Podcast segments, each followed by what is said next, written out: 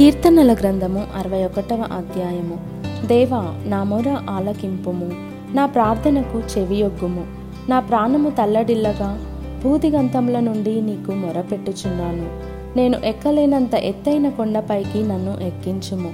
నీవు నాకు ఆశ్రయముగా నుంటివి, శత్రువుల ఎదుట బలమైన కోటగా నుంటివి.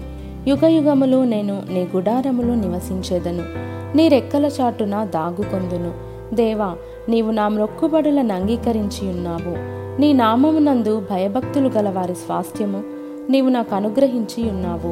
రాజునకు దీర్ఘాయువు కలుగజేయుదువుగాక, అతని సంవత్సరములు తరతరములు గడుచునుగాక.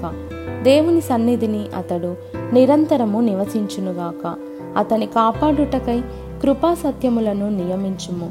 దినదినము నా మొక్కుబడులను నేను చెల్లించునట్లు నీ నామమును నిత్యము కీర్తించెదను.